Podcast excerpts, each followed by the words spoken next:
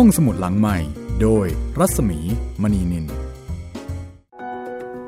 สวัสดีค่ะ ต้อนรับคุณผู้ฟังเข้าสู่ห้องสมุดหลังใหม่นะคะ พบกับเราสองคนค่ะ ดิฉันรัศมีมณีนินค่ะ สวัสดีครับ ผมจิตเรนเมฆเหลืองครับผมค่ะเราสองคนไม่ได้มาแค่สองเสียงนะคะ แต่ว่ามาหลายเสียงเพื่อที่จะเล่าเรื่องราว จากหนังสือที่น่าสนใจให้คุณได้ฟังกันเพลินๆนะคะ แล้วก็วันนี้ค่ะเผลอแป๊บเดียวตอนที่ 24 แล้ว สำหรับหนังสือเป่ากงชุด4ชีวิตเป่าบุญจินนะคะ โดยการจนาคพันธ์แล้วก็จัดพิมพ์โดยสำนักพิมพ์สร้างสรรค์บุ๊กส์ค่ะ และตอนนี้ก็ไม่มีเป่าบุญจินนะคะ ยังไม่มีค่ะ เป่าบุญจินอยู่ในนรกนะคะ เรียกว่าผ่านไปแล้ว ผ่านไปแล้วค่ะครับถ้าใครจะฟังเป่าบุญจินนะคะ คุณจะต้องฟังย้อนหลังเอ่อช่วงแรก ๆ ก็ไม่มีเป่าบุญจินนะ เพราะว่าเป็นช่วงอ๋อเวลาใช่ก่อนที่จะมีเป่าบุญจินเป่าบุญจินยังอยู่บนสวรรค์ครับ มีช่วงกลางๆ พอมาช่วงท้ายๆ ก็ไม่มีเป่าบุญจินเป่าบุญจินอยู่ในนรกค่ะ เรียกว่าปูต้นกำเนิดและบทส่งท้ายหลังจากท่านเสียไปเอ่อเหมือนกับเป็นพรี แล้วก็โพสต์ครับอยู่ในสวรรค์ก่อนที่จะลงมาเกิด แล้วก็อยู่ในนรก เพราะว่าไปรับหน้าที่หรือว่าไปรับตำแหน่งใหม่ อันนี้ไม่แน่ใจนะคะ เจเรียกว่าเป็นการได้ได้โปรโมทหรือเปล่า ได้โปรโมทไหม เป็นแต่ตำแหน่งที่สูงกว่าเดิมนะ สูงกว่าเดิมแต่ต่ำกว่าเดิม พื้นที่นี่ต่ำกว่าเดิมครับแต่ว่าโดยตำแหน่งเนี่ยสูงกว่าเดิม แล้วก็มีอำนาจมากกว่าเดิม ครับ แต่ก่อนนี้อาจจะเป็นเพียงแค่เจ้าเมืองใช่ไหมใช่ ตอนนี้เป็นเจ้านรก เจ้านรกเลย สามารถที่จะให้คุณให้โทษ แล้วก็กำหนดบทลงโทษ อภัยโทษครับจัดการได้หมดเลย โอ้นี่น่ากลัวนะคะสำหรับตอนนี้ตอนที่ 24 นะคะ ก็เป็นเรื่องของบุคคลที่เกี่ยวข้องกับเป่าบุญจิน ในเมืองต้าซองอาต้าซองนี่ก็คือราชวงศ์ซองในช่วงนั้นนะคะ แล้วก็มีฝ่ายฮวนที่เป็นฝ่ายศัตรู แต่ตอนนี้ศัตรูไม่ใช่คนนอก แต่ว่าเป็นศัตรูคนในอืมศึกศึกในนอกศึกในค่ะศึกในเนี่ยก็มาจากเอ่อนางพังเตาะหวยครับหรือว่าสนมเอกแซ่พัง ซึ่งมายึดอำนาจจากฮ่องเต้แล้วก็จัดการฆ่าฮองเฮาไปเรียบร้อยแล้วนะคะ แต่ว่าตัวฮองเฮาก็คือโอเค กลับไปอยู่บนสวรรค์เหมือนเดิมครับเปลี่ยนภพภูมิ แล้วก็ตอนนี้ก็มีการชิงอำนาจเอ่อระหว่างฝ่ายของสนมเอก ซึ่งยึดอำนาจได้เบ็ดเสร็จทำรัฐประหารค่ะ แล้วก็ตอนนี้คนในพระราชสำนักนี่มีแต่ตระกูลพัง แม่ทัพนายกองอือฮึตัวเสนาอามาตย์นี่เป็นตระกูลพังหมดเลย ค่ะ ไปที่ไหนที่นั่นก็พังอะค่ะครับสมชื่อจริงๆอาตอนนี้นะคะ เดี๋ยวเราจะมาติดตามกันว่า คุณชายตระกูลพังคนหนึ่ง ชื่อว่าพังหวม พังหวมตัวลูกที่หน้าตาน่าเกลียด อืมอืมหน้าตาไม่ดีแล้วก็ไม่ดีแบบบุคลิกไม่ดีด้วยครับคือข้างนอกไม่ดีและข้างในก็ไม่ดี เป็นคนที่นิสัยไม่ดี คือไม่ดีแบบครบเลยโอ้เลวล้วนเลวล้วนๆทั้งหน้าตาและจิตใจอ่าพังหวมก็ไปชอบนางงักเง็กเกียวๆครับ งักเง็กเกียวเนี่ยก็เป็นลูกสาวของฝ่ายตงฉิน แน่นอนค่ะ เป็นศัตรูกัน เขาไม่ชอบกันอยู่แล้ว เพราะว่าไอ้เจ้าพังหวมเนี่ยเป็นตระกูลพังซึ่งเป็น ตระกูลฝ่าย เรียกว่าเป็นประธานฝ่ายกังฉิน ประธานครับ หัวโจกกันละกัน ทีนี้พังหวมก็ต้องการที่จะแต่งงานกับนางงักเง็กเกียว ก็ให้แม่เนี่ยไปสู่ขอให้ แม่ก็โอเคใช่ไหมใช่ครับพี่ แม่แม่ไม่โอเค แต่ว่าคุณยายยายยายอะคุณยายยายโอเค แม่ของแม่เนี่ยนะคะ ยายก็โอเคอะสงสารหลานไปขอให้ คุณยายเฮ่งพัวนะคะ แล้วก็ไปหานางบุญศรีหูหยิน แล้วก็เล่าให้ฟังว่าเออไอ้เจ้าหลานชายของข้าเนี่ยมันมาชอบลูกสาวของเธอนะแต่ไม่รู้ว่าบุญสีหูหยินนี่จะคิดยังไงนะพี่ ค่ะโหไม่ชอบหน้ากันอยู่แล้วด้วย ดันไปขอลูกสาวเขาอีกอืมลูกสาวเขาก็สวยซะด้วยนะคะครับเรื่องราวจะเป็นอย่างไรตอนที่ 24 ไปฟังคำตอบกันเลยค่ะ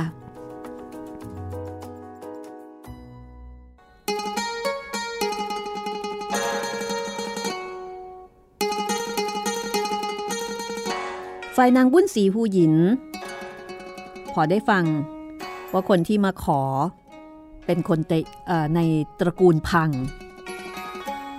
ได้ยินแค่แซ่ว่าแซ่พัง แค่นี้ก็เกินพอแล้ว นางก็ตอบกลับไปว่าท่านจงกลับไปบอกนางเตียวสีไทกุนเถิดว่า เราเป็นไพร่มิกล้าอาจเอื้อมที่จะไปเกี่ยวดองกับพระญาติพระวงศ์หรอก แต่ท่านได้มาหาเราก็ดีแล้ว เราจะฝากหนังสือไปให้ฉบับหนึ่ง จากนั้นนางวุ้นสีฮูหยิน ก็ลุกเข้าไปเขียนจดหมาย มีใจความว่า ข้าพเจ้าขอขอบใจท่านที่จะมาเกี่ยวดองกับข้าพเจ้า แต่ขอถามสักหน่อย ว่าถ้าหากสามีของข้าพเจ้าฆ่าสามีของท่านตาย โดยไม่มีความผิด แล้วข้าพเจ้าจะไปขอลูก หรือว่าหลานสาวของท่าน ให้มาแต่งงานกับลูกหลานของข้าพเจ้า ท่านจะหลับหูหลับตายกให้ โดยไม่ตะกิดตะขวงใจบ้างเลยหรือธรรมดามีบุตรสาว ก็ย่อมจะต้องหาบุตรเคยแต่ทว่าก็จำเป็นจะต้องเลือกเฟ้นสักหน่อย ไม่ใช่ว่า สักแต่เป็นชายก็จะงมงายยกให้ พวกข้าพเจ้าเป็นคนโง่ ไม่มีอุบายพลิกแพลง ต้องหาคนที่มีความคิดความอ่านคล้ายคลึงกัน ไม่อาจเอื้อมที่จะไปตีเสมอ กับพระญาติพระวงศ์ที่มีความเฉลียวฉลาด ขอให้ท่านเที่ยวสืบหาลูกสาว ของตระกูลอื่น ที่มีสติปัญญาแล้วก็ยศศักดิ์ให้คู่ควรกันเถิด นางปุ้นสีหูหยินเขียนแล้ว ก็เอาจดหมายหรือว่าหนังสือนั้น ส่งให้กับยายเฮ่งพัวยายเฮ่งพัวนี่อารมณ์แบบเป็นแม่สื่อนะคะ นางก็ลากลับไป แล้วก็เล่าความให้นางเตียวสีไทกุนฟังทุกประการ เตียวสีไทกุนก็คือคุณยายของไอ้เจ้าพังหวม แล้วก็ส่งจดหมายหรือว่าที่เรียกกันว่าหนังสือเนี่ยให้กับนางเตียวสีไทกุน นางเตียวสีไทกุนอยากจะอ่าน แต่ก็มองไม่ค่อยจะเห็น ก็เลยถือจดหมาย เอาไปให้นางหน้าสีหูหยิน ลูกสาวเป็นคนอ่านให้ฟัง พอนางหน้าสีหูหยินได้อ่านจดหมายแหมโอ้โห เจ็บจี๊ดไปถึงไหนๆทั้งเจ็บทั้งอาย แต่ก็นึกสรรเสริญนางบุญสีหูหยินอยู่ในใจ ว่าเป็นผู้ที่มีสติปัญญา มีความกล้าหาญไม่เกรงกลัวอันตราย จึงเอาหนังสือนั้น เอาไปเผาซะ เพื่อที่จะไม่ให้ผู้ใดได้เห็น คือนางหน้าสีหูหยิน เป็นสะพ้ายของตระกูลพัง แต่ว่านางเนี่ยเป็นคนดี ไม่เห็นด้วยกับสามีไม่เห็นด้วยกับลูกๆ นางก็เอาจดหมายนั้นไปเผา นางเตียวสีไทกุนก็มาถามบอกว่า นี่ เจ้าอ่านหนังสือนั่นน่ะ ได้ความว่าอะไรบ้าง เขาเขียนมาว่าอย่างไง นางบุญสีฮูหยิน ยอมยกลูกสาวให้กับเราหรือไม่ เออ คือในจดหมายนั้นเขียนว่า ขอให้ท่านแม่ เอาใจเขามาใส่ใจเรา ถ้าเราตรองดู เราก็จะรู้คำตอบได้เอง นางเตียวสีไทยกุ่นได้ฟังเช่นนั้นก็พอจะนึกออก คือถ้าเกิดว่าให้สันนิษฐาน ก็คิดออกอยู่แล้ว เพราะว่าทั้งสองตระกูลนี้เนี่ยไม่ถูกกัน แล้วทางฝ่ายตระกูลพัง ก็ไปฆ่าคนของตระกูลงัก เมื่อเป็นเช่นนี้ ใครเขาจะยอมยกลูกสาวให้ ในเมื่อไปฆ่าคนของตระกูลเขา พังหวมพอรู้เรื่องก็เสียใจ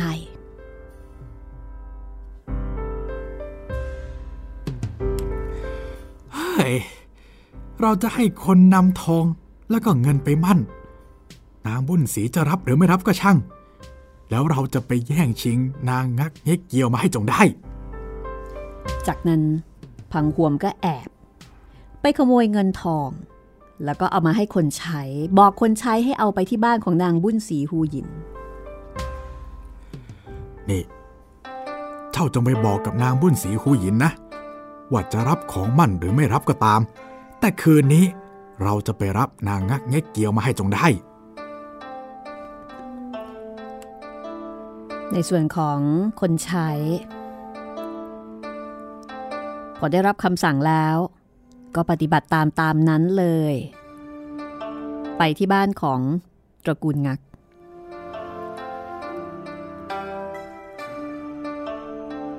แล้วก็เอาของมั่นเนี่ย ไปมอบให้กับนางบุญสีหูหยิน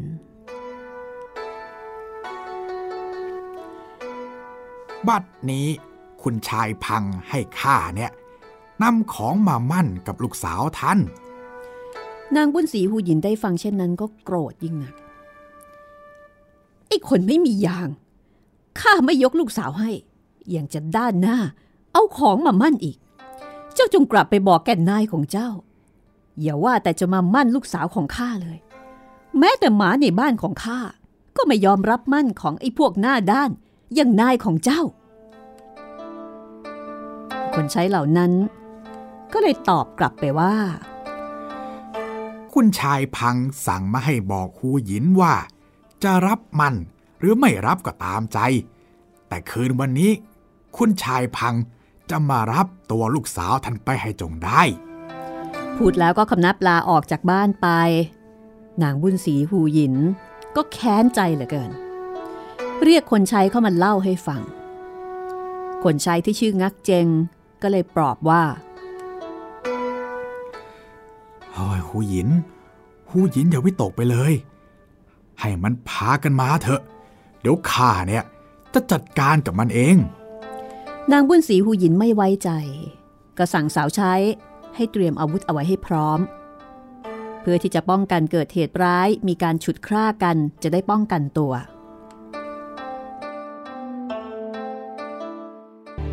พอถึงตอนพบค่ำพังหวมก็ลอบพาคนใช้หามเกี้ยวออกจากบ้าน ตรงไปที่บ้านของนางบุญศรีหูหยินโดยเร็ว พอไปถึงนายประตูก็รีบนำความไปแจ้งแก่นางบุญศรีหูหยิน นางบุญศรีหูหยินก็ออกอุบายให้สาวใช้ทราบ แล้วก็ออกมานั่งรออยู่ที่ห้องรับแขก พังหวมพอไปถึง ก็ขี่ม้าเข้าไปในบ้าน เพราะคิดว่าคงไม่มีใครกีดขวาง เนื่องจากตอนนี้ ผู้ชายไปศึก เหลืออยู่แต่ผู้หญิง บรรดาคนใช้ก็หามเกี้ยวตามเข้าไป นางบุญศรีหูหยิน ก็ร้องถามออกมาว่า นี่ เจ้าพวกนี้ พวกเจ้าเข้ามาในบ้านของข้าทำไม ท่านอย่าเอะอะไปเลย เร่งส่งตัวลูกสาวท่านมาให้ข้าเถอะนางบุญศรีหูยินได้ฟังก็โกรธจนตัวสั่น ร้องด่าพังหวม ด้วยถ้อยคำหยาบช้าต่างๆ นานา พังหวมก็โกรธ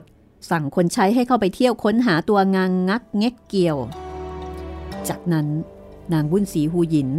ก็ตีระฆังสัญญาณ งักเจงกับคนใช้ ก็ถือกระบองวิ่งกรูกันออกมา แล้วก็ตรงเข้าไล่ตีพวกของพังหวม คนของพังหวมไม่ทันได้ตั้งตัว แล้วก็ไม่ทันได้ป้องกัน เพราะคิดว่าบ้านนี้เหลือแต่เพียงผู้หญิง ก็พากันวิ่งหนี พวกงักเจงก็ไล่ทุบตีจนกระทั่งพวกของพังหวมนั้นแข้งขาหักไปตามๆกัน ตัวของพังหวมเองก็ถูกทุบตีจนลุกไม่ไหว ประมาณว่าถูกทุบตีจนน่วม งักเจงก็เลยจับตัวพังหวมโยนออกไปนอกบ้าน ส่วนพวกคนใช้ต่างก็ล้มลุกคลุกคลานพากันหนีออกมา เห็นนายของตัวนอนสลบอยู่บนกอหญ้า ก็ช่วยกันหามร่างของพังหวมกลับไปที่บ้าน แล้วก็ไปฟ้องนางเตียวสีไทกุนและก็นางหน้าสีหูหยินผู้เป็นแม่ ข้างฝ่ายของนางเตียวสีไทกุนนั้น โกรธเหลือเกิน จะเขียนจดหมายตอบไปยังเมืองหลวง คือจะไปฟ้องทางโนนนางหน้าสีหูหยิน คัดค้าน เพราะเห็นว่าลูกชายเป็นฝ่ายทำผิด ท่านแม่ ท่านแม่จะถือว่าเข้ามากุ้มรุมข่มเหงเราอย่างไรได้ เพราะว่าไอ้ลูกของเราเนี่ย มันดื้อแล้วมันก็คุมพวก บุกรุกเข้าไปในบ้านของเขา ถ้าเป็นเราเราก็คงจะต้องป้องกันตัว นางเตียวสีไทกุนได้ฟังก็ได้สติ มันก็จริงตามนั้น เพราะว่าไอ้เจ้าพังหวงเนี่ไปซ่าเองจะไปฉุดลูกสาวเขา ก็เลยเปลี่ยนใจไม่ได้แจ้งข่าวไปยังเมืองหลวง ทางฝ่ายของพังหวม พอฟื้นขึ้นมา ก็แค้นนางบุญสีหูยินเหลือเกิน คิดในใจว่า น้อยแน่ถ้าข้ายังมีชีวิตอยู่ตราบใด ข้าจะต้องชิงนางงักเงี้ยเกียวมาเป็นภรรยาให้จงได้ ได้แต่อาฆาตอยู่ในใจ ยังไม่ล้มเลิกความตั้งใจ นางเตียวสีไทกุนเห็นหลานชายฟื้นก็ดีใจ พูดปลอบโยนต่างๆ แล้วก็ให้คนใช้ช่วยกันหามพังหวม ไปจัดการรักษาพยาบาลกันต่อไป เพราะว่างานนี้พังหวมก็ดูเหมือนว่าจะโดนตืบโดนตี ชนิดที่หนักหนาสาหัสพอสมควร ฝ่ายอ้วงบอสเซียนหนึ่ง ตั้งแต่ไปรับเอาชินเหลงชินโฮเอามาเลี้ยงไว้ ก็สั่งสอนอวิชาความรู้ แล้วก็วิชาการต่อสู้ให้กับชินเหลงและก็ชินโฮ ซึ่งบัดนี้ทั้งคู่มีอายุได้ 13 ปี มีความชำนิชำนาญในวิชาความรู้ทั้งปวง อยู่มาวันหนึ่งอ้วงบอเซียนหนึ่ง จับยามดู ก็รู้ว่านางงักเง็กเกียว บุตรสาวของงักยงกำลังเคราะห์ร้าย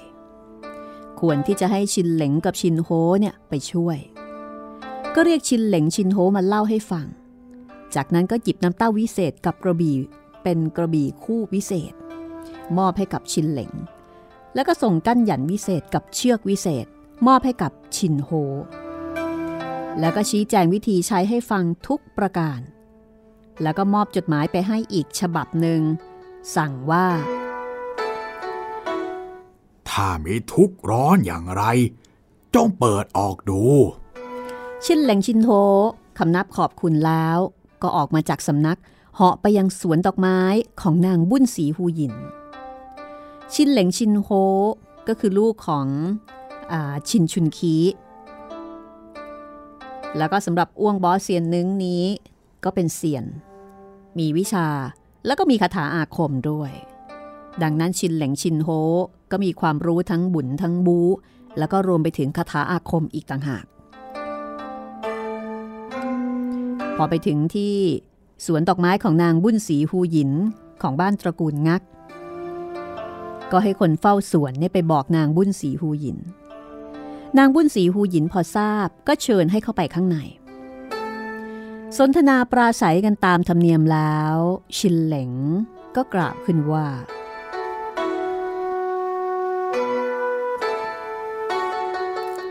ข้าพเจ้าทั้งสอง ได้รับคำสั่งจากอาจารย์ให้มาบอกกับหูหยินว่า ให้หูหยินกับคุณหนู รีบหนีไปอยู่ที่เขาโงไทซัว กับงักตรงแสงเสียข้าจะรอกำจัดไอ้กังฉินเสียก่อน แล้วจึงจะรีบตามไปอยู่กับพระราชบุตรภายหลัง เพราะวันพรุ่งนี้ พวกมันจะยกพวกมาชิงตัวคุณหนูไปอีก หูหยินจงรีบคิดหนีเถอะ นางบุญสีหูหยินได้ฟังก็ร้องไห้ เขาโง่ไทสัว อยู่ทิศเหนือทิศใต้อย่างไร ข้ายังไม่เคยรู้จักเลย และข้าก็เป็นหญิง จะเทินไปได้อย่างไรกัน หูหยินอย่าวิตกเลย ข้าจะเป็นผู้พาไปเอง แต่จะต้องออกเดินทางในเวลาเช้ามืด นางบุญสีหูหยินก็ได้จัดแจงข้าวของเงินทองเตรียมเอาไว้ ในส่วนของชินเหลงชินโฮก็เขียนหนังสือฝากเง็กเจงมอบให้กับชินชุนคีฉบับหนึ่ง จากนั้นพอได้เวลา ก็พากันออกเดินทาง ที่บ้าน เหลือแต่เพียงจงกวน ซึ่งเป็นคนเฝ้าบ้าน กับภรรยาแล้วก็คนทำครัวเท่านั้น พอจวนสว่าง ชินเหลงก็ให้จงกวน ไปเอาเครื่องแต่งตัวสำหรับผู้หญิงมาให้ชินเหลงแต่งตัวเป็นนางงักเง็กเกี่ยว ปลอมตัว ชินโฮแต่งเป็นนางแชลังสาวใช้แล้วก็ให้ภรรยาของจงกวนแต่งเป็นนางบุญสีฮูหยิน แล้วก็ทำทีเป็นว่ารอคอยพังหวมอยู่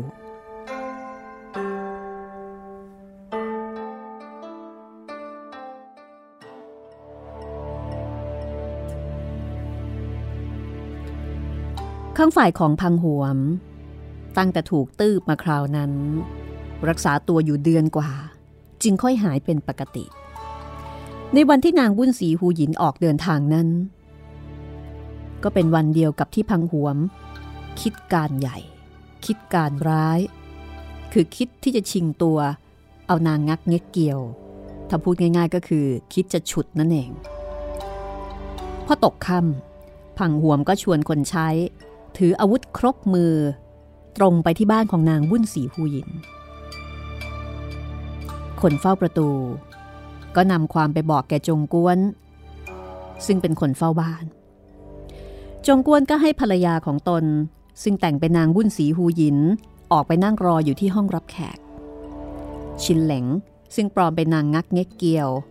ก็ออกมาทำท่าทางเหมือนกับว่ากำลังปรนิบัติดูแลแม่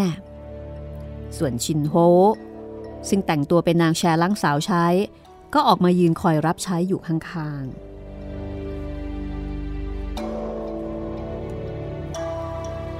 เมื่อพังหวมเข้าไปถึง ก็สั่งให้คนใช้ไปล้อมบ้านเอาไว้โดยรอบ ภรรยาของจงกวนก็แกล้งทำทีเป็นตกใจบอกให้ลูกสาวหนีชินเหลงชินโฮก็แกล้งทำเป็นร้องไห้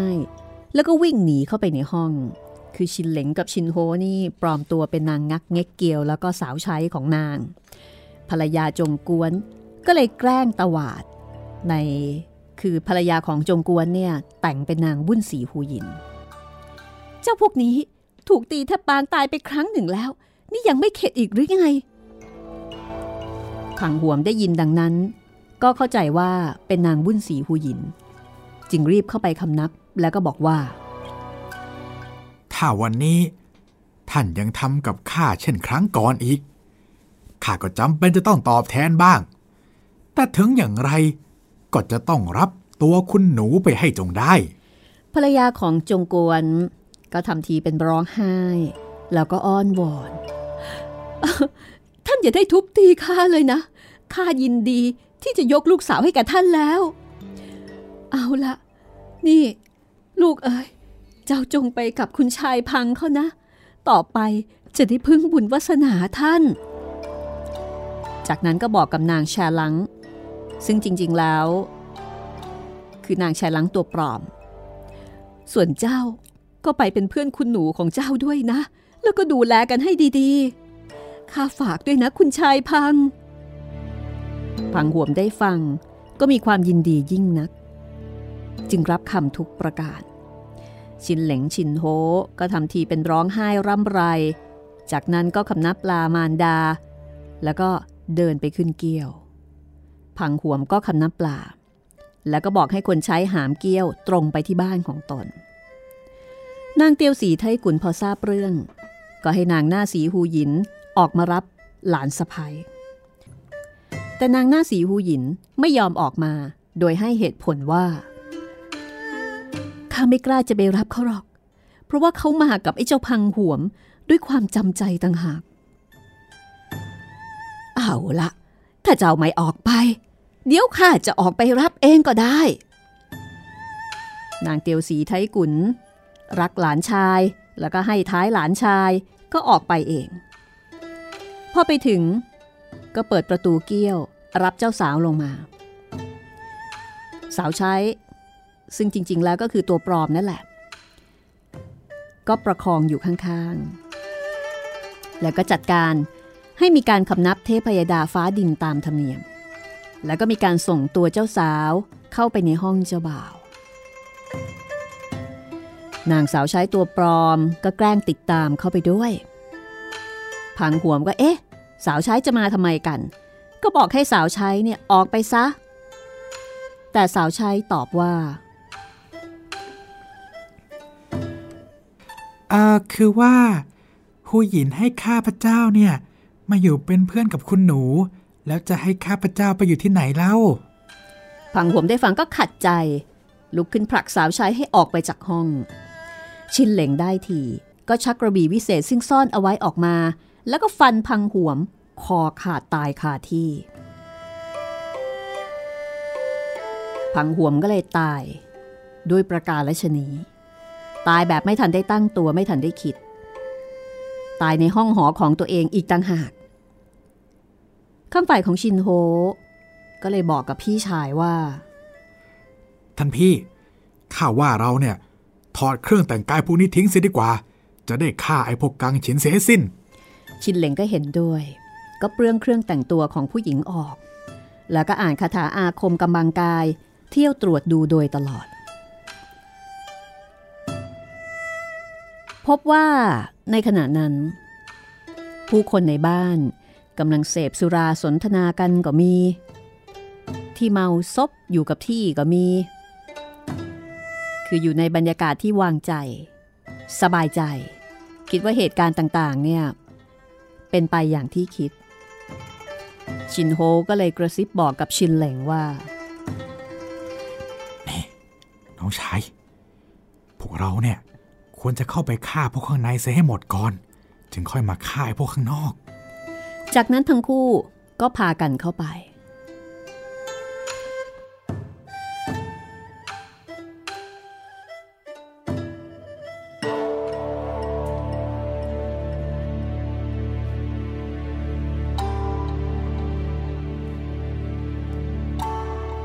เข้าไปที่แรก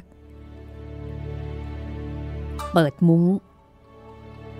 ปรากฏว่าเป็นมุ้งของนางเตียวสีไทกุล ชินเหลงกับชินโฮ เอากระบี่ฟันนาง คอขาดตาย จากนั้นก็ไปค้นห้องอื่นต่อ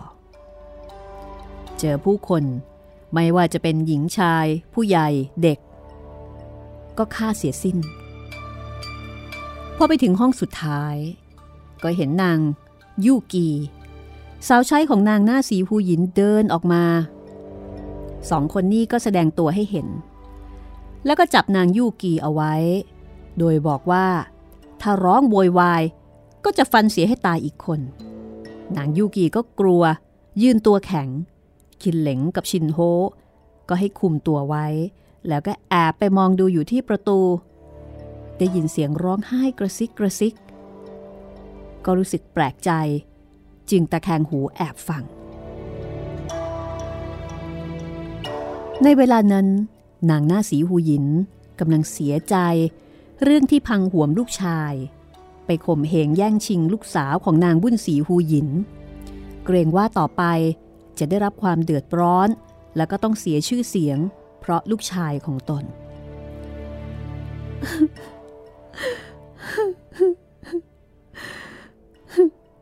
เป็นกรรมอะไรของข้าถึงขนาดนี้ทำไมลูกของข้า ถึงเป็นคนเช่นนี้ไปได้ ข้าเป็นบุตรของหน้าลีหงคนที่สี่บิดาของข้าคิดว่าพังหวนเป็นคนซื่อสัตย์สุจริต จึงให้ข้าแต่งงานกับบุตรชายของพังหวน แต่ตอนนี้ข้าทราบแน่แล้วว่า ลูกผัวของข้าล้วนแต่เป็นกังฉิน ถ้าข้าจะอยู่ต่อไป ก็จะได้ชื่อว่าเป็นพวกกังฉินด้วย ขอเทพพยดาฟ้าดิน จงเป็นพยาน ให้กับข้าด้วยเถิด จากนั้นนางก็ลุกขึ้น เอาผ้าผูกกับเตียง เตรียมจะผูกคอตาย ชินเหลงเห็นดังนั้น ก็สงสาร หญิงคนนี้เป็นคนซื่อสัตย์ยิ่งนัก เราไม่ควรจะปล่อยให้ตาย คิดแล้วก็เข้าไปแก้เชือก นางหน้าสีหูหยิน เห็นมีคนมายุ่งมาขัดขวาง ก็โกรธ นี่เจ้าเป็นใคร เจ้ามาจากไหน จึงได้บังอาจมาขัดขวางข้าหูหยินอย่าได้โกรธเคืองข้าเลยข้าได้รู้เห็นตลอดแล้ว คนที่ซื่อสัตย์อย่างหูหยินนั้น หายังควรตายไม่หูหยินจงหนีไปกับคนใช้ แล้วก็เที่ยวซุ่มซ่อนอยู่ อย่าให้ผู้ใดเห็นเลย นี่เจ้าเป็นใคร มาจากไหน แล้วมาที่นี่ เพื่อธุระอะไร จงบอกข้ามาเดี๋ยวนี้ ชินเหลงเกรงว่าจะชักช้า ก็เลยจำต้องบอกไปว่าเง็กเซียนฮ่องเต้ ให้ข้าลงมาปราบปรามกังฉิน แต่ฮูหยินไม่ได้เป็นกังฉินเหมือนเขาข้าจึงจะปล่อยให้ท่านหนีไป แต่คนในบ้านนี้จะถูกฆ่าตายหมด ชินเหลงพูดเช่นนั้น แล้วก็เรียกชินโฮให้นำตัวนางยูกีเข้ามา นางหน้าสีหูหยินจัดแจงข้าวของเสร็จเรียบร้อย ชินเหลงก็ให้ชินโฮไปส่ง ชินโฮก็ออกมาแล้วก็ว่าคาถาอาคม บันดาลให้เกิดลม แล้วก็พัดหอบหญิงทั้งสอง คือนางหน้าสีฮูหยิน และก็นางยูกีสาวใช้ ออกไปลงที่วัดวัดชีนอกเมืองเซี่ยงจิว คือเอาลมเนี่ยหอบไป จากนั้นก็กลับเข้ามาหาชินเหลงแล้วก็ช่วยกันฆ่าฟันคนในบ้าน จนล้มตายลงเป็นอันมาก ในขณะนั้นชายชราผู้หนึ่งได้เห็นเหตุการณ์ก็รีบวิ่งไปบอกผู้รักษาเมือง ผู้รักษาเมืองก็ตกใจ สั่งทหารให้ไปล้อมจับคนร้ายทั้งสองไว้ เราจะพักตรงนี้เอาไว้ก่อนกันละกันนะคะ ตอนนี้คนในบ้านนี่ถูกฆ่าตายไป มากมายเลยทีเดียว เกือบจะหมดแล้ว แล้วทหารกำลังจะมา จะแก้ไขสถานการณ์ได้แค่ไหน อย่างไร ติดตามได้ช่วงหน้าค่ะ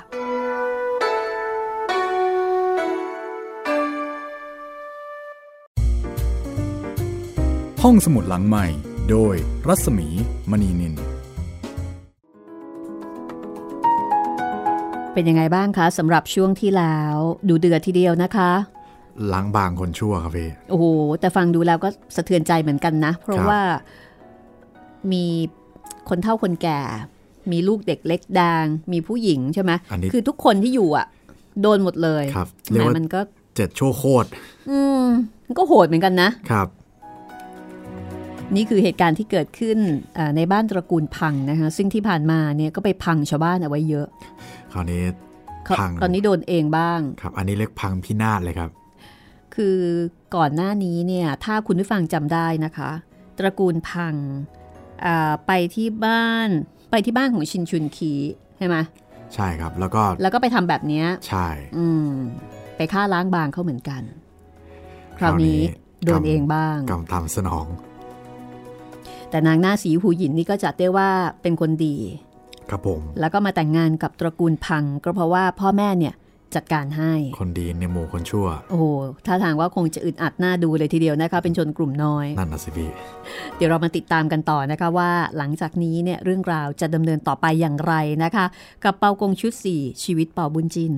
โดยการจะนาคพันธ์เป็นผู้เรียบเรียงค่ะ จัดพิมพ์โดยสำนักพิมพ์สร้างสรรค์บุ๊กส์นะคะ ใครที่สนใจก็สามารถที่จะหาหนังสือมาอ่านได้ เอาละค่ะ ตอนนี้นะคะ เดี๋ยวเรามาอัปเดต ช่องทางรับฟังกันสักนิดหนึ่งดีกว่าค่ะครับผมเผื่อว่าจะมีสมาชิกใหม่นะคะ ไม่ใช่ของบ้านใส่ทอง แต่ว่าเป็นสมาชิกใหม่ของห้องสมุดหลังใหม่สำหรับคุณผู้ฟังที่อาจจะเพิ่งมาเจอกัน แล้วก็เพิ่งจะมาใช้บริการห้องสมุดหลังใหม่นะคะเดี๋ยวให้คุณจิตรินเล่าให้ฟังว่า ตอนนี้เนี่ยเราสามารถที่จะติดตามการใช้บริการนะคะห้องสมุดหลังใหม่ได้ในช่องทางไหนอย่างไรค่ะ ครับผมสำหรับ ผู้ที่เคยเพิ่งเคยมาฟังรายการของเรานะครับ รายการของเราก็ออกอากาศหลากหลายช่องทางครับ ไม่ว่าจะเป็นทางเว็บไซต์ thaipbspodcast.com ทางแอปพลิเคชัน Thai PBS Podcast ทางแอปพลิเคชัน podcast อื่น ๆ นะครับ ไม่ว่าจะเป็น Spotify, Podbean, Google Podcast แล้วก็ Apple Podcast ครับผม แล้วก็จะมีทาง YouTube ด้วยนะครับ เป็น YouTube Channel ไทย PBS Podcast ครับ แล้วถ้าเกิดว่าอยากจะฟังก่อนคนอื่นๆเลยนะคะ คือใจร้อนฟังแบบสดๆเลย เราก็จะมีตอนใหม่ๆ ให้คุณได้ฟัง ที่ www.thaipbspodcast.com นะคะ ทุกวันจันทร์ถึงวันศุกร์ค่ะ9นาฬิกาถึง 10นาฬิกาอารมณ์แบบฟังรายการวิทยุ ใช่แล้ว อันนี้ฟังกันสดๆเลยครับ แต่ก็ทราบมาเหมือนกันนะคะว่าหลายท่านเนี่ยอดใจค่ะ อดเปรี้ยวไว้กินยาวๆนะคะ รอให้ครบซะก่อน แล้วก็มาไล่ฟังทีเดียวครับ อ่าคือฟังกันแบบนันสต็อปเป็นเมดเล่ไปเลย อันนั้นก็ได้ แล้วแต่ใจแล้วแต่ชอบเลย แล้วถ้าเกิดว่าต้องการติดต่อพูดคุยทักทายเสนอเรื่องใหม่ หรือว่าแจ้งปัญหาการรับฟังนะคะ ก็สามารถติดต่อได้ 3 ช่องทางด้วยกันค่ะ ครับผมสำหรับใครที่ฟังทาง YouTube นะครับ ก็ติดต่อมาได้ทางคอมเมนต์เลยครับ ฟังคลิปไหนคอมเมนต์คลิปนั้นได้เลยครับผม หรือว่าถ้าไม่ได้ฟังทาง YouTube ก็ติดต่อมาได้ทาง แฟนเพจ Facebook ไทย PBS Podcast นะครับ หรือว่ามาที่เพจของดิฉันก็ได้นะคะ เพจรัศมีมณีนินค่ะ แล้วก็ช่องทางนี้ที่เพจรัศมีมณีนินก็จะเป็นช่องทางที่เราอาอยากให้คุณผู้ฟังนะคะ มาร่วมแล้วก็มาช่วยเราจัดรายการค่ะ อันนี้เป็นกิจกรรมที่อยากจะชวนคุณคุณนะคะ ให้เข้ามาสนุกด้วยกัน โดยการเลือกหนังสือเลือกเรื่องราว ที่คุณชื่นชอบแล้วก็ประทับใจ แล้วก็อ่านค่ะ อ่านดังๆ เล่าดัง ๆ นะคะ เหมือนที่เรากำลังทำให้คุณฟังอยู่ตอนนี้นี่แหละค่ะ แต่อาจจะแค่อ่านเฉยๆก็ได้นะ ยังไม่ต้องถึงขั้นเมาส์มอยก็ได้ ครับผม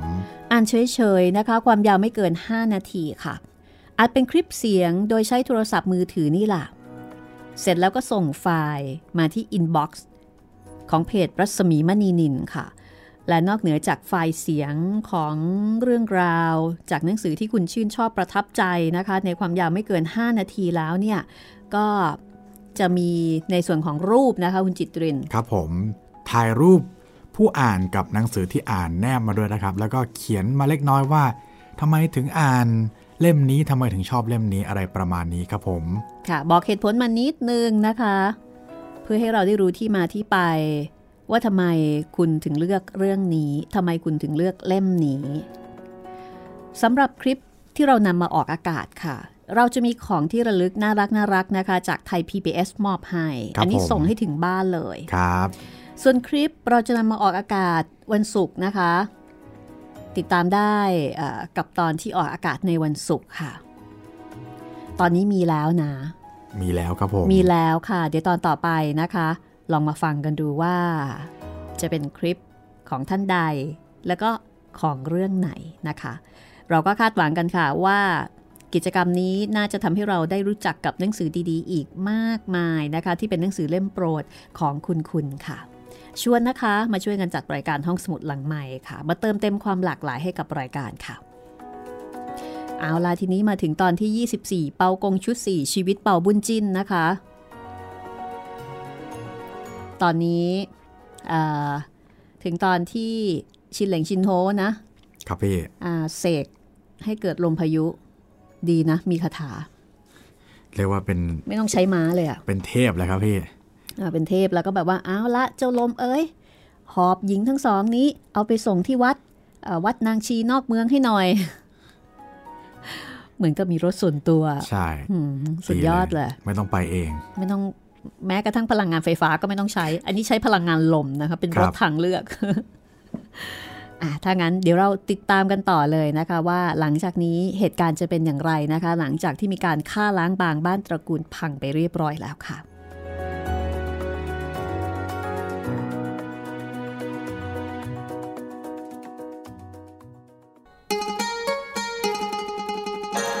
หลังจากที่ชินเหล่งชินโฮบันดาลให้เกิดลม แล้วก็หอบ นางหน้าสีหูหยินและก็นางยู่กี ออกไปส่งที่วัดนางชี ซึ่งอยู่นอกเมืองเซี่ยงจิว จากนั้นชินโฮก็กลับมาหาชินเหลงแล้วก็ช่วยกัน จัดการฆ่าฟันคนในบ้านตระกูลพัง จนล้มตายลงเป็นอันมาก ทีนี้ก็มีการแจ้งเหตุ ไปที่ทหารรักษาเมือง ผู้รักษาเมืองสั่งทหารให้ล้อมจับคนร้ายทั้งสองไว้ พอทหารมาถึงก็สั่งให้ล้อมบ้าน บางก็ถืออาวุธตรงเข้าไปในบ้าน ปรากฏว่า ไปเจอชินเหลงชินโฮกำลังเดินออกมาเฮ้ยไอ้ผู้ร้าย พวกเจ้าจะหนีไปไหนฮะ จงมาคุกเข่าให้ข้าจับซะโดยดี ชินเหลงหัวเราะไอ้หน้าโง่ เจ้าเนี่ยรู้หรือเปล่าว่าข้าเป็นใครมาจากไหนฮะ จากนั้นก็ชวนน้องชายคือชินโฮเหาะขึ้นไปบนอากาศ ทหารเหล่านั้นก็ตกใจ คิดว่าเป็นเทพพยดา ยืนตะลึงทำอะไรไม่ถูก ไปไม่เป็นกันเลยทีเดียว แต่พอได้สติก็ระดมยิงเกาทันขึ้นไป ชินเหลงเห็นเช่นนั้นก็เคือง เทน้ำเต้าวิเศษออกมาทำให้เกิดไฟไหม้บ้าน แล้วทำให้ทหารเหล่านั้นล้มตายลงเป็นอันมาก พวกขุนนางกรมการที่เห็นเหตุการณ์ก็รีบพากันมาดับไฟเป็นการโกลาหล ไฟไหม้ได้ลุกลามไปไหม้บ้านช่องของราษฎรอีกเป็นอันมาก คือไหม้ลุกลามไปเยอะเลยทีเดียว กว่าที่จะสงบได้ ผู้รักษาเมืองก็เลยต้องแจ้งเรื่องเข้าไปยังเมืองหลวง คือเหตุการณ์ที่เกิดขึ้นครั้งนี้ต้องถือว่าเป็นเหตุการณ์ความไม่สงบที่ค่อนข้างจะรุนแรงพอสมควร มันไม่ใช่แค่ไฟไหม้บ้านตระกูลพังเพียงแค่นั้น แต่ว่ามันลุกลามไปถึงชุมชนโดยรอบด้วย ทั้งฝ่ายของงักเจงนางงักเจงเนี่ยพานางบุญศรีหูหยินกับครอบครัว เดินทางไปถึงเขาโงไทสัวงักตรงเสง งักศิลพอทราบข่าว ก็ไปทูลพระราชบุตร พระราชบุตรก็ทรงยินดี รับสั่งให้ชินชุนคีโคเพงแล้วก็เตียเชย ลงไปรับ พอคำนับกันตามธรรมเนียมแล้ว งักตรงเสง งักศิลก็ถามมารดาคือนางบุญศรีหูหยินว่า ท่านแม่ทำไมท่านแม่ถึงทิ้งบ้านช่องหนีมาแบบนี้ นางบุญศรีหูหยินก็เล่าเหตุการณ์ที่เกิดขึ้นให้ฟัง พองักตรงเสงงักศิลได้ทราบความโดยตลอดแล้วก็มีความโกรธแค้นพวกกังฉินตระกูลพังยิ่งนัก คนทั้งปวงณที่นั้นก็พลอยโกรธเคืองไปด้วย พากันไปเข้าเฝ้าพระราชบุตร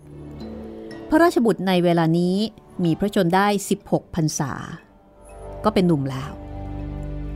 อทอดพระเนตรเห็นนางงักเง็กเกียวมีรูปร่างงดงาม ก็พอพระทยัยนึกในใจว่าถ้าได้เสวยราช จะแต่งตั้งให้เป็นฮองเฮา จากนั้นพระองค์ก็รับสั่งให้นางเตียงเง็กบอหูหยิน รับหญิงทั้งสองเข้าไปอยู่ข้างใน งักเจงก็เลยเอาหนังสือของชินเหลงชินโฮ ส่งให้กับชินชุนคี ชินชุนคีพอได้อ่านจดหมายจากลูกชาย ก็น้ำตาไหลพรากด้วยความยินดี พระราชบุตรกับคนทั้งปวงณที่นั้น เห็นท่าทีของชินชุนคีอ่านจดหมายแล้วร้องไห้ ก็มีความสงสัย ก็ถาม ชินชุนคีก็เลยเล่าว่า บุตรชายทั้งสองของข้านั้น วันเมื่อพวกกังฉินไปล้อมบ้าน จับเชยสวยไว้ เสียนบอมารับไปเลี้ยงไว้ บัดนี้ได้รับคำสั่งของอาจารย์ ให้มาช่วยนางบุญสีหูหยิน แล้วจะมาเฝ้าเชยสวยที่นี่ พระราชบุตรได้ทรงฟังก็ยินดีนัก โขเพ่งกับเตียเชยพอรู้ว่าหลานทั้งสองยังมีชีวิตอยู่ ก็ดีใจ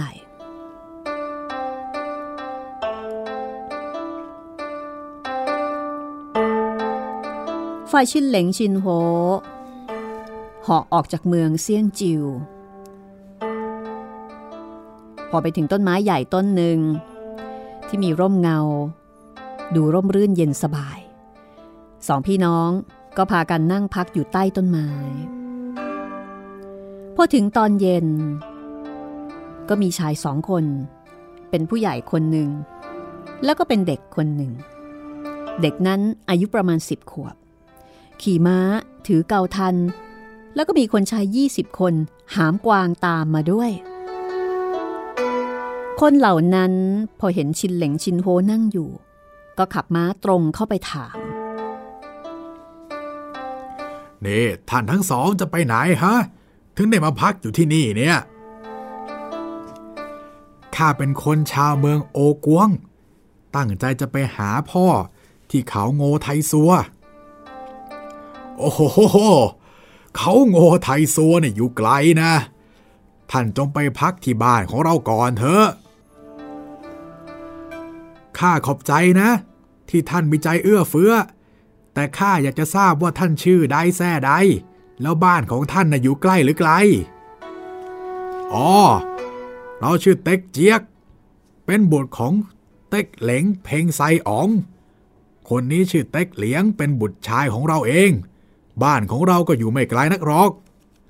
แล้วเจ้าทั้งสองน่ะชื่ออะไรฮะ แล้วเป็นบุตรของใครบอกให้ข้าทราบด้วย ปรากฏว่า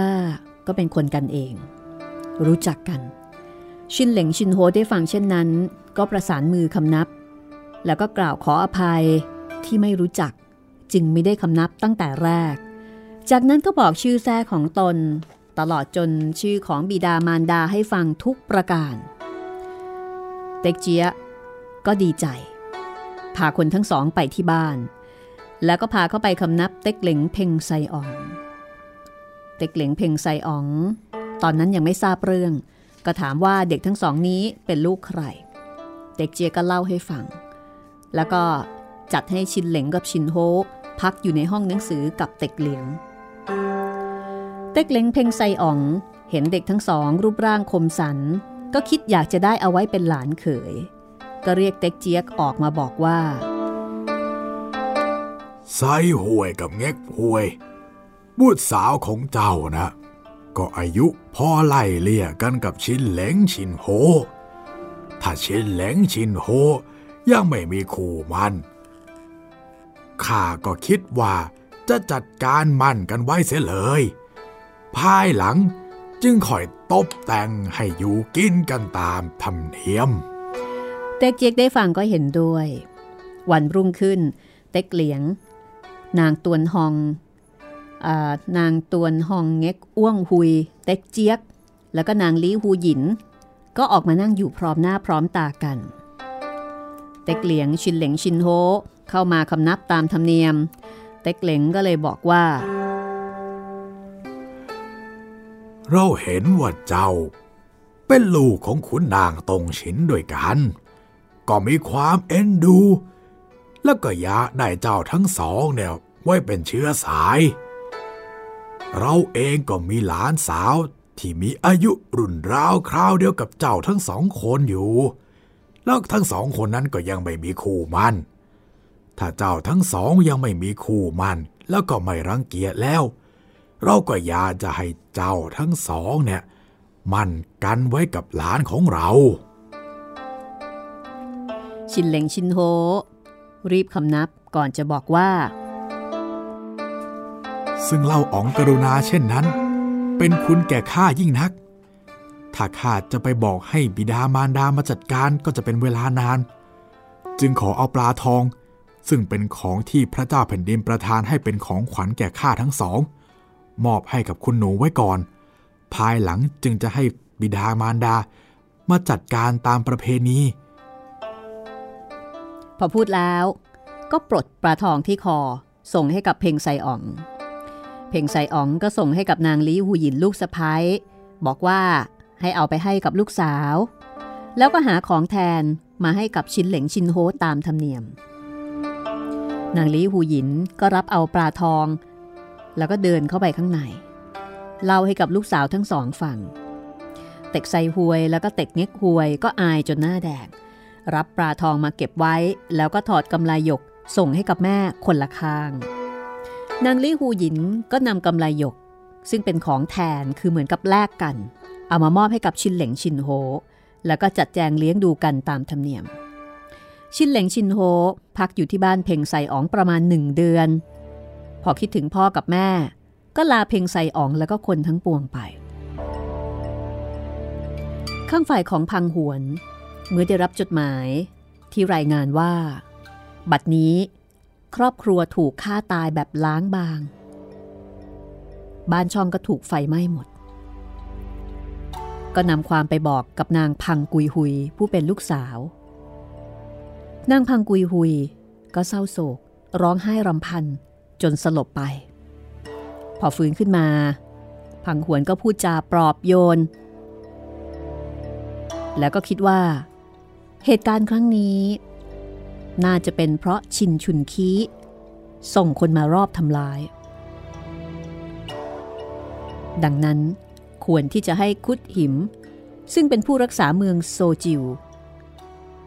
ยกกองกำลังไปกำจัดชินชุนคีที่เขาโงไทยซัวเป็นการแก้แค้นเสีย แต่ควรจะให้เกียงเซาะไปด้วย เพราะว่าเกียงเซาะรู้จักลู่ทางดี จากนั้นก็เลยเขียนจดหมายสองฉบับ ให้คนถือไปที่เมืองท่งจิวกับเมืองโซจิว กุดหิมซึ่งเป็นผู้รักษาเมืองโซจิว พอทราบข่าวจากจดหมายที่ส่งมา ก็จัดแจงเกณฑ์ทหารได้ 30หมื่นแล้วก็ตั้งให้เงียบจือ คุมพลห้าพันเป็นทัพหน้า บูเทียว คุมพลสองหมื่นเป็นปีกขวาชีปาเถียว คุมพลสองหมื่นปีกซ้าย ตัวคุดหิม คุมพลยี่สิบห้าหมื่นเป็นทัพหลวง เขาปกชา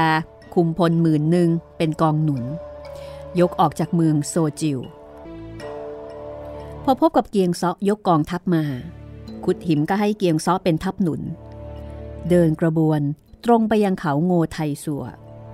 พอไปถึงก็ตั้งค่าอยู่ห่างจากเขาโงไทสัวประมาณหกลี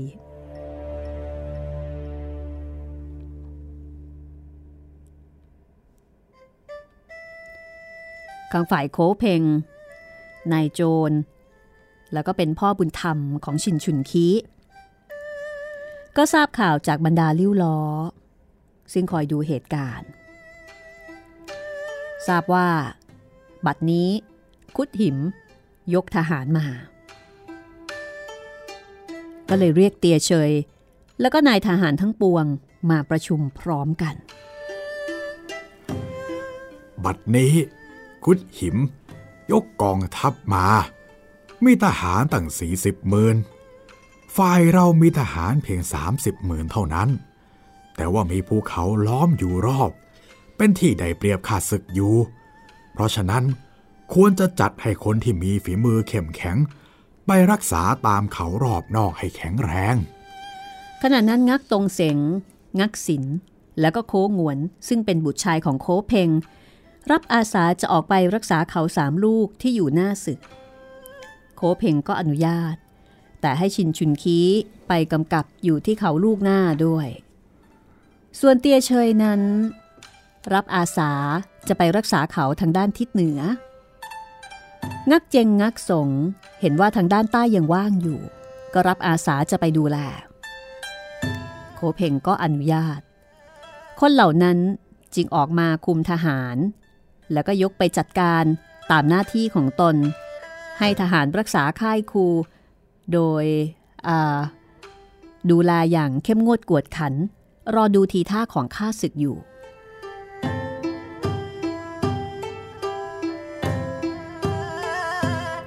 ฝ่ายคุดหิม ยกทหารมาตั้งค่าอยู่สองวัน ไม่เห็นผู้ใดออกมาต่อสู้ ก็สั่งให้เงียบจือ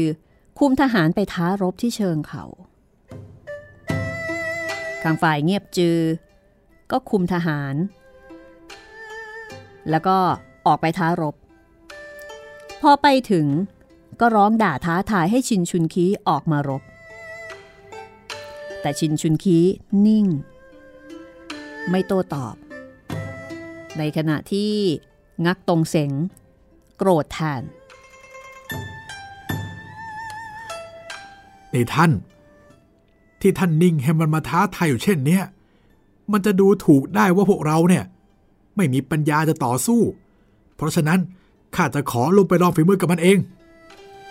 แต่ชินชุนคีตอบไปว่า การที่เราไม่ยกออกไปต่อสู้กับมันนั่นนะใช่ว่าจะกลัวมัน แต่ว่าเราเนี่ย เห็นว่าไพร่พลของเราน้อยกว่า ถ้าจะยกออกไปรบ ก็จะเอาชนะไม่ได้โดยง่าย เหนื่อยแรงไพร่พล เราเนี่ยควรจะหาอุบายล่อให้ขาซึกหลงกลเราไม่ดีกว่าหรือไง จากนั้นก็ออกอุบายให้กับงักตรงเสงได้ฟัง คือจริง ๆ นะ คิดที่จะสู้ แต่สู้แบบมีแผน งักตรงเสงพอได้ฟังอุบายของชินชุนคี ก็กล่าวคำสรรเสริญ ชมเชยชินชุนคีต่างๆ คือเห็นด้วยนั่นเอง ฝ่ายเงียบจือ พอเห็นชินชุนคีไม่โต้ตอบ ก็คุมทหารกลับไปที่ค่าย แล้วก็เล่าให้คุดหิมฟังทุกประการ ว่ามาร้องท้าทายแต่ไม่ได้ผล คุดหิมได้ฟังก็กังวล นึกในใจว่า ถ้าชินชุนคีนิ่งอยู่ไม่ออกรบแบบนี้พอเราขาดแคลนสเสบียงอาหาร ก็ต้องยกทัพกลับไปเอง เฮ้ยทำอย่างไรนาะเราจึงจะเอาชนะได้ ให้ทางฝ่ายนั้นเขาคิดไปก่อนก็แล้วกันนะคะ ว่าจะทำยังไงดีถึงจะเอาชนะทางฝ่ายของชินชุนคีได้ ตอนนี้ก็เป็นการรบด้วยสมองด้วยการวางแผนแม่ไม่รู้จะตียังไงนะพี่ภูเขาล้อมรอบ อือฮึค่ะ มีทุกด้านเลย ด้านเหนือด้านใต้ใช่ไหมคะ ครับ ออกตก แล้วก็มีคนคุมเอาไว้หมดเลย ก็จะปีนขึ้นไปถึงก็หมดแรงละ นี่คือสมรภูมิเขาโงไทซัว ซึ่งเป็นฐานที่มั่นของโคเพงครับ ต้องไม่ลืมนะคะว่าโคเพงเนี่ยเป็นนายโจร คือเป็นจอมโจรอะครับ เพราะฉะนั้นโจรในอีกแง่มุมหนึ่งเนี่ยมีความสามารถในเรื่องการรบไม่ต่างจากทหาร เพลอๆเนี่ยอาจจะมีลูกล่อลูกชน อาจจะมีกลเม็ดเด็ดพราย ที่ค่อนข้างจะพลิกแพลงแล้วก็ชั่วร้ายยิ่งกว่าทหารอีกครับ เพราะว่ามีประสบการณ์ในเรื่องของการปล้น แล้วก็ในเรื่องของการป้องกันตัวใช่ไหมอันนี้เป็นฐานที่มั่นของเขาเป็นคล้าย ๆกับ ถ้าพูดง่าย ๆ ก็คือเป็นรังโจรล่างโจรแต่เก่ว่าเออเป็นรังโจรเก่าแต่ตอนนี้เนี่ยกลับใจครับแล้วก็มาอยู่ฝ่ายของเออขุนนางตงฉิน เพราะฉะนั้นพอนายโจรกลับใจก็เท่ากับว่าโอ้โหคือฝ่ายนี้นี่สบายเลยนะคะครับทางฝ่ายของชินชุนคี เพราะว่าโคเพงก็ถือว่าเอ่อเป็น เป็นกำลังเป็นกองกำลังที่เข้มแข็ง แล้วก็เป็นชัยภูมิที่ดีด้วย เพราะฉะนั้นตอนต่อไปนะคะ เดี๋ยวมาติดตามกันค่ะว่าศึกครั้งนี้นะคะ ยกกองทัพมามากมายถึงขนาดนี้เนี่ยจะสู้กันยังไง เอาละค่ะ วันนี้ เราก็คงจะต้องลาคุณผู้ฟังไปก่อนนะคะ พบกันใหม่ตอนหน้า สวัสดีค่ะ สวัสดีครับ